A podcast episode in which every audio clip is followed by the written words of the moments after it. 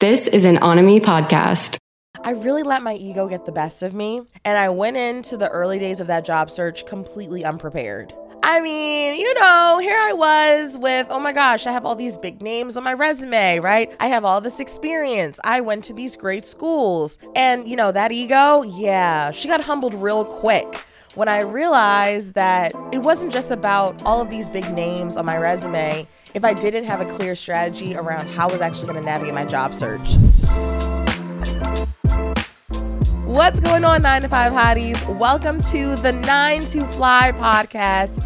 I am so excited that you're here, and shout out to the Onomy team because having my own podcast has been something that I have been manifesting for a long time. So it means a lot that you are here. This podcast is all about helping you maximize your nine to five and getting closer to the hottie lifestyle that we all want, whether that's traveling more, building more wealth, or just having more flexibility and freedom to do the things that you love. I am your host, Cinneah El-Amin of Flynanced, and I'm going to be guiding you through these episodes every week with tips, inside stories, behind the scenes, and really just all the things that you need to know to be able to secure the big obnoxious bag, okay? This episode is super important because we're going to be talking about how to speed up your job search. For any of my job seekers that are listening, I have some tips for you. I've tried everything for you, and I'm here to give you some real advice to speed up your job search so that you can save more time and energy and get closer to that next six figure offer. So let's dive on in. Before we get into all of the tips, I want to tell you some of the things that I've learned in my own job search. So, back in 2021, it took me about six months to land a new job. And there were some things that I learned along the way that I want to share with you so that you can avoid some of the mistakes and pitfalls that I fell into. So, let's first talk about why I really needed to leave. Back in 2021, I unfortunately was working in a toxic work environment that I desperately needed to leave. I was just at a point at that particular company and that particular team where I just felt like my presence wasn't being valued. I felt like my work wasn't being valued. And coupled with the fact that the company overall was making decisions to return back to the office, I just no longer felt that that company was the right cultural fit for me. So I decided I wanted to balance. I wanted to peace out, okay? I was really ready to land a fully remote job. And that was not something that I'd ever really had before. Coming out of the pandemic was really my first opportunity to see what a remote job was like, and I could not get enough of it. So I was really ready to move into a role where I wouldn't have to make concessions with myself and I wouldn't have to settle around how I preferred to work, which was having a more fully remote job. Let's just say when I started my job search, I really let my ego get the best of me. And I went into the early days of that job search completely unprepared. I mean, you know, here I was with, oh my gosh, I have all these big names on my resume, right? I have all this experience. I went to these great schools. And, you know, that ego, yeah, she got humbled real quick when I realized that it wasn't just about all of these big names on my resume if I didn't have a clear strategy around how I was actually going to navigate my job search. So, you know, going into the job search, not being prepared, it really did take me quite a few months just to kind of get into a good flow. And I feel like in that time, also not understanding how hiring cycles work, I was actually applying and trying to aggressively apply for jobs during some of the slowest times of the year to hire.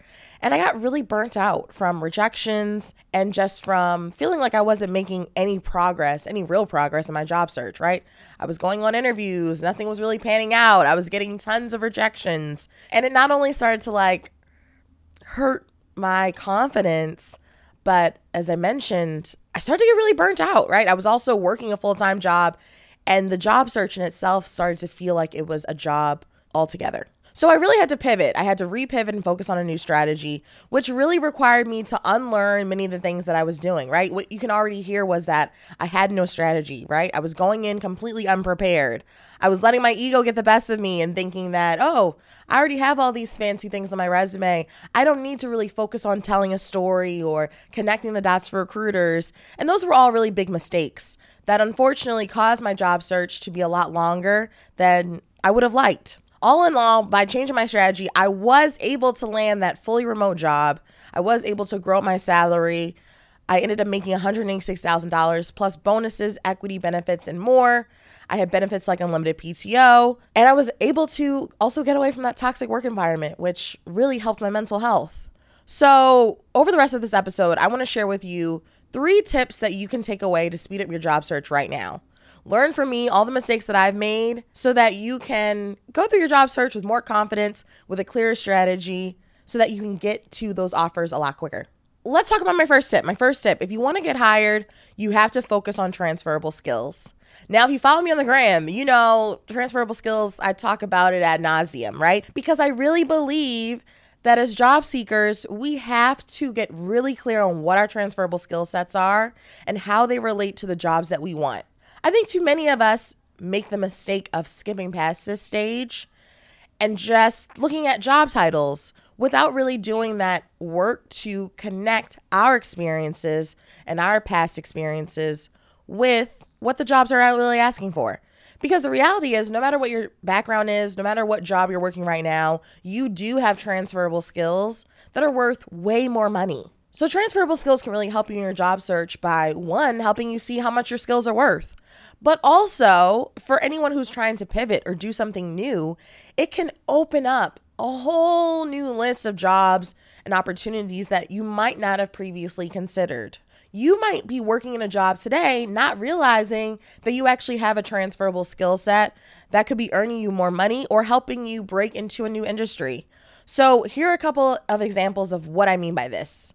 Class example all my teachers, right? A classroom teacher has the same transferable skill set as a learning development manager, as a sales enablement lead, as a customer service manager, right? And these are all roles that can exist in tech and financial services and other industries. Another example someone who works in retail, a retail store manager, has the same skill set as a sales enablement lead or an account executive. Again, same skill set, same focus in terms of what these jobs do, but potentially more money on the side of the roles that are in tech or in other well paid industries. And another one of my favorite examples administrative assistant. Anyone who works as an executive assistant or an admin assistant, you have the same skill set as an operations manager. And these are roles that pay six figures or more in industries like technology. I want us all to get really clear on what our transferable skills are so that we can turn those into new opportunities and make more money. Okay, second tip. I really want you to also learn how to read job descriptions and target the right information if you remember my story, right, I went in completely unprepared. I went in just thinking, oh, yeah, I'm going to get hired because I have all these fancy names on my resume. But instead of doing that, what I should have done was get really clear on what exactly are the right types of jobs I was looking for. I was working as a product manager, but even within product management, there was such a diversity of different types of roles. I think I was very naively going in expecting all of these jobs with similar job titles to have the exact same requirements and skills.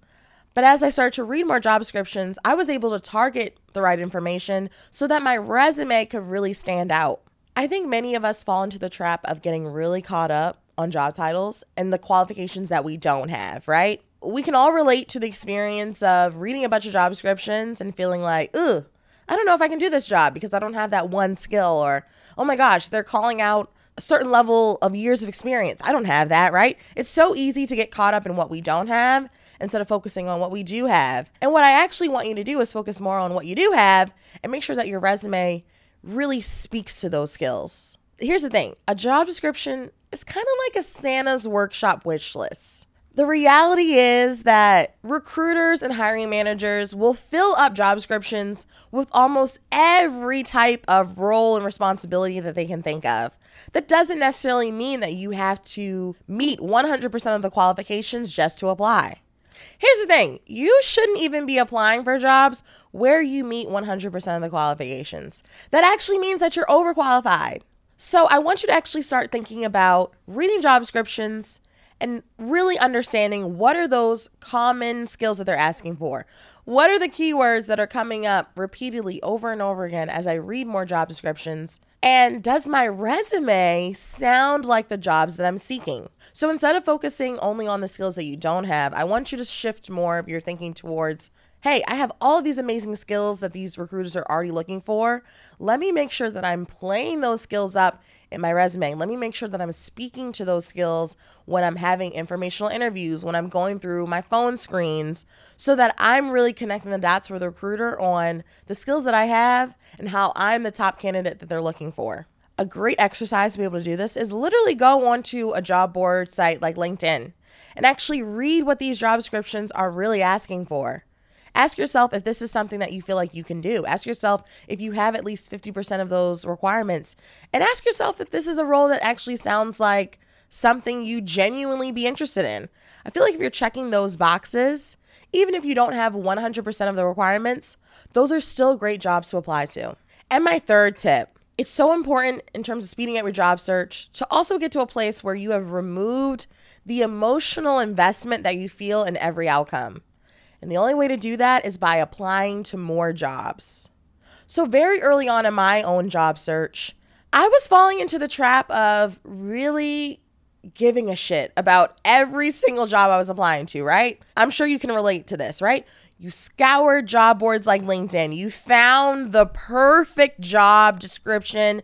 It sounds like you to the T. It's something you're super excited about. You could even say, This is a dream job and then you apply and either don't ever hear back, you get ghosted by a recruiter, or just flat out rejected. I know that happened to me several times. And very early on in my job search, I was only applying to types of jobs like that. I was only applying to jobs that I was super excited about. I was only applying to jobs that I was so emotionally invested in that, you know, it really hurt to get rejected from those roles. It really did hurt when those roles didn't end up working out. And what I had to learn was that job seeking is a numbers game. And it's so important as a job seeker to speed up your job search by applying to more jobs. They say that the average job seeker will submit over 100 applications just to land a single offer. And I gotta say, in my own experience, those statistics are very relevant to like what actually happened with me. It, it did actually take me applying to about 100 jobs per month until I kind of got to a point where I was able to land that offer that really changed everything for me. So you really have to eliminate the emotional investment that you feel in every job by applying to more jobs and realizing that rejection is part of the process. But the more that you apply, the less it stings kind of every time. the more you apply, the less it stings when you do get those natural rejections, right? 100% of the jobs that you apply to shouldn't work out, right? Rejection is just a natural part of the process. So by applying to more jobs, you really just get into a more consistent habit where you're getting closer to the opportunities that really most closely align with your skills and with where your career is meant to go. I want you to stop cherry picking your dream job, especially when you're early on in the job process. Hear from me, right? I did that too. I was definitely doing that early in my job search. And it really wasn't until I had to shift gears and start applying to more jobs, just getting into a habit where I was applying more consistently, that things started to change. Now, for my next segment, I want to introduce you to a cool segment that I'll be doing throughout the show. It's called Corporate Lingo, aka all the terms that nine to five hotties need to know. And fittingly so, in an episode where we're talking about speeding up your job search, let's define a term that you will probably hear over and over again when it comes to job, or career advice. And that term is Applicant Tracking System, or ATS. Now, what are ATS systems? ATS systems are software that are used by the majority of companies to make decisions on which candidates to hire. An estimated 98% of all Fortune 500 companies are using some form of ATS in their job and candidate and recruitment process. So, chances are, if you are applying to a job online, you are submitting your resume, your application into an applicant tracking system. So it's really important to know how these software work so that you are not falling into the pitfalls of seeing the automatic rejections over and over again. So let's talk about some quick ways that you can beat the ATS by showing up with a really optimized resume. First, we already talked about this, but I want to say it again. It's really important to make sure you're using the targeted keywords for the job title you seek. Read the job description and really get clear on what are the keywords that this job is asking for? What are the top skills and requirements that this job is asking for? And make sure that that exact language, some of those commonly used words and phrases appear in your resume and are sprinkled throughout. So when it comes to formatting, make sure that you're formatting your resume as a PDF or a doc file, something that will be easy for the ATS system to read and decipher. You really want to make sure that you're avoiding special characters, colors, designs. This is not the time to use Canva, right? Don't use Canva to update your resume and really make sure that you're using traditional fonts like Times New Roman or Georgia. The easier it is for an ATS system to read and decipher your resume, the better your chances are of moving forward in the job process. So, with these tips, you should be able to increase your chances of getting through more ATS systems with ease. It's now time for the 9 to 5 hotline.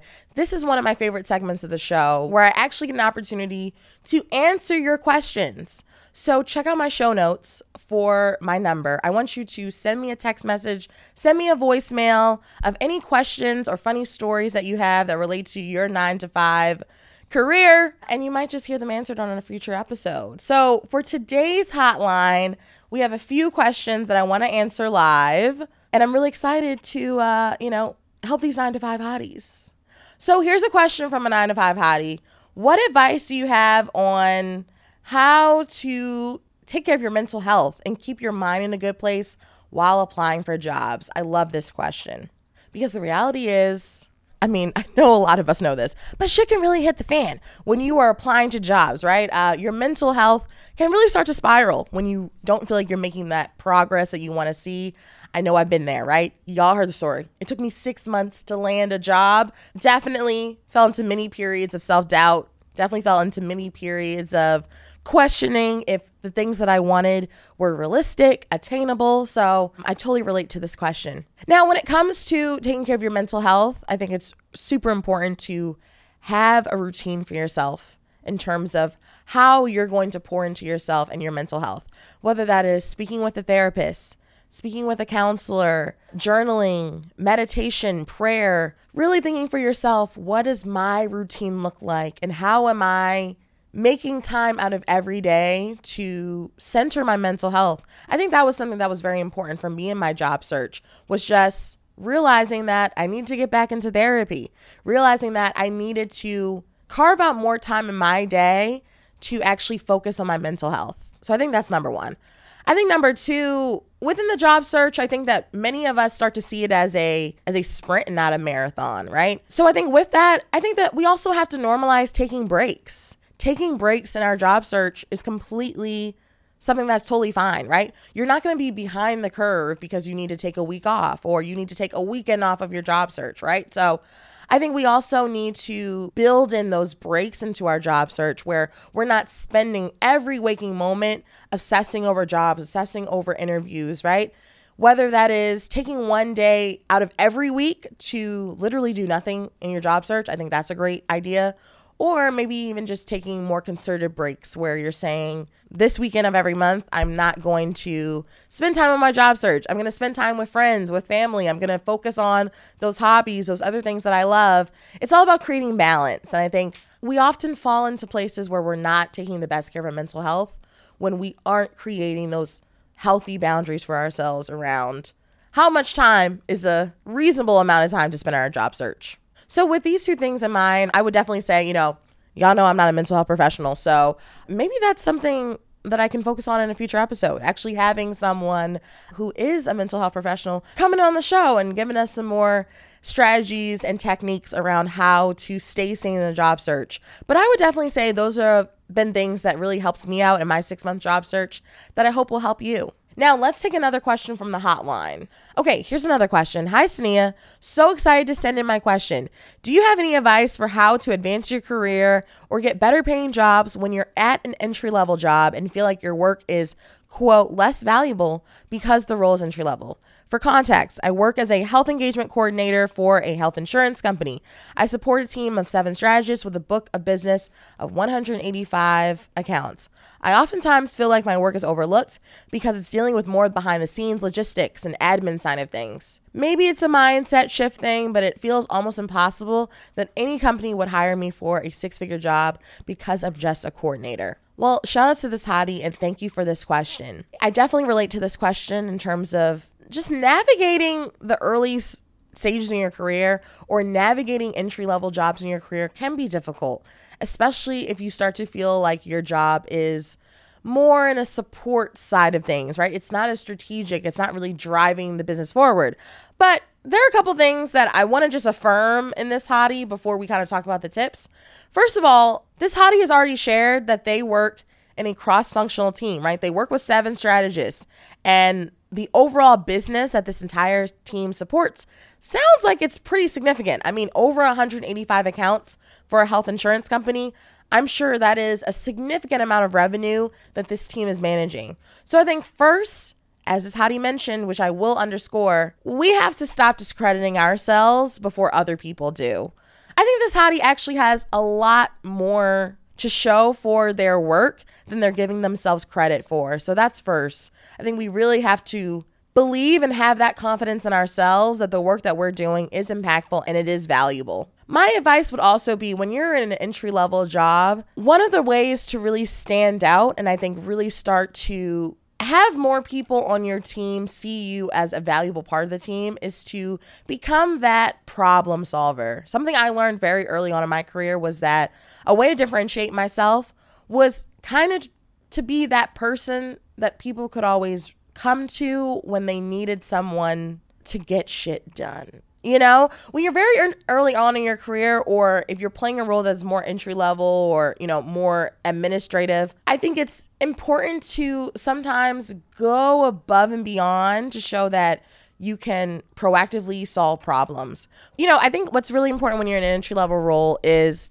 to become someone that people really start to see as a problem solver and to get into a point in your in your workflow in your organization where you can start to anticipate the needs of the people that are higher up above you. Something that I really started to do when I was entry level, even when I was a junior product analyst in my first career, was I was that person who I was always willing to raise my hand and, you know, agree to do things that no one else wanted to do, right? And with that, I feel like I started to develop a brand amongst my team and across my company as someone who was a go getter, someone who was unafraid to get their hands dirty, someone who was willing to pick up slack, but also someone who could be trusted, who could be relied on. And I think those experiences really helped me develop a, a personal brand that allowed me to get on a fast track to getting promoted internally, that allowed me to build a lot of great relationships across my company that allowed me to get on the radar of more senior people. And with that, that's really how I started to also make more money and demand more money at other companies because I had already kind of proven myself at my current one. So, my advice would be for this hottie is to one, stop discrediting yourself. You do actually have value on the team. You are driving value based work. So, definitely shifting your mindset towards more believing that and affirming that is going to be key. I think, two, the more that you can start to think of your role as more strategic in terms of you're not just an admin, you are someone who is critical to moving the business forward. You are critical to supporting this cross functional team and starting to approach work in those ways and starting to anticipate what those seven strategists will think of or what your manager will think of before they think about it is also a way to start to build up a professional brand where people will start to see you as someone who is ready for that next level and ready to make more money. And then I would say, third, that we haven't kind of talked about is I think it's also great to always be interviewing. Don't be afraid to have conversations with people outside of your company so that you can really start to see that hey, actually, maybe there are skills that I do currently have, even in my quote unquote entry level role, that other companies are willing to pay more for. So, those would be my suggestions for this hottie. But thank you so much for the question. And if you are listening in and you have a burning question that you want me to answer, check out my show notes for my phone number where you can send me a text or a voicemail and I will answer it on a future episode. So, just to recap, we covered three ways to speed up your job search.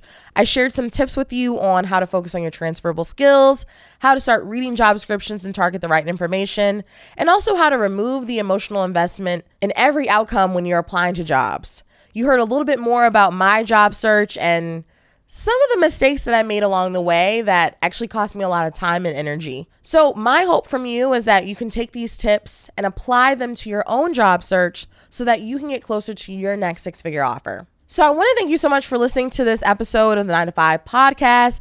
Be sure to follow and subscribe to my channels across Instagram, TikTok, and YouTube. And tune in next week for our next episode where we will get, be getting into more of the tea on how to secure the big obnoxious bag and get closer to the lifestyle that you really want. Okay? I will catch you on a future episode. Thank you. Bye.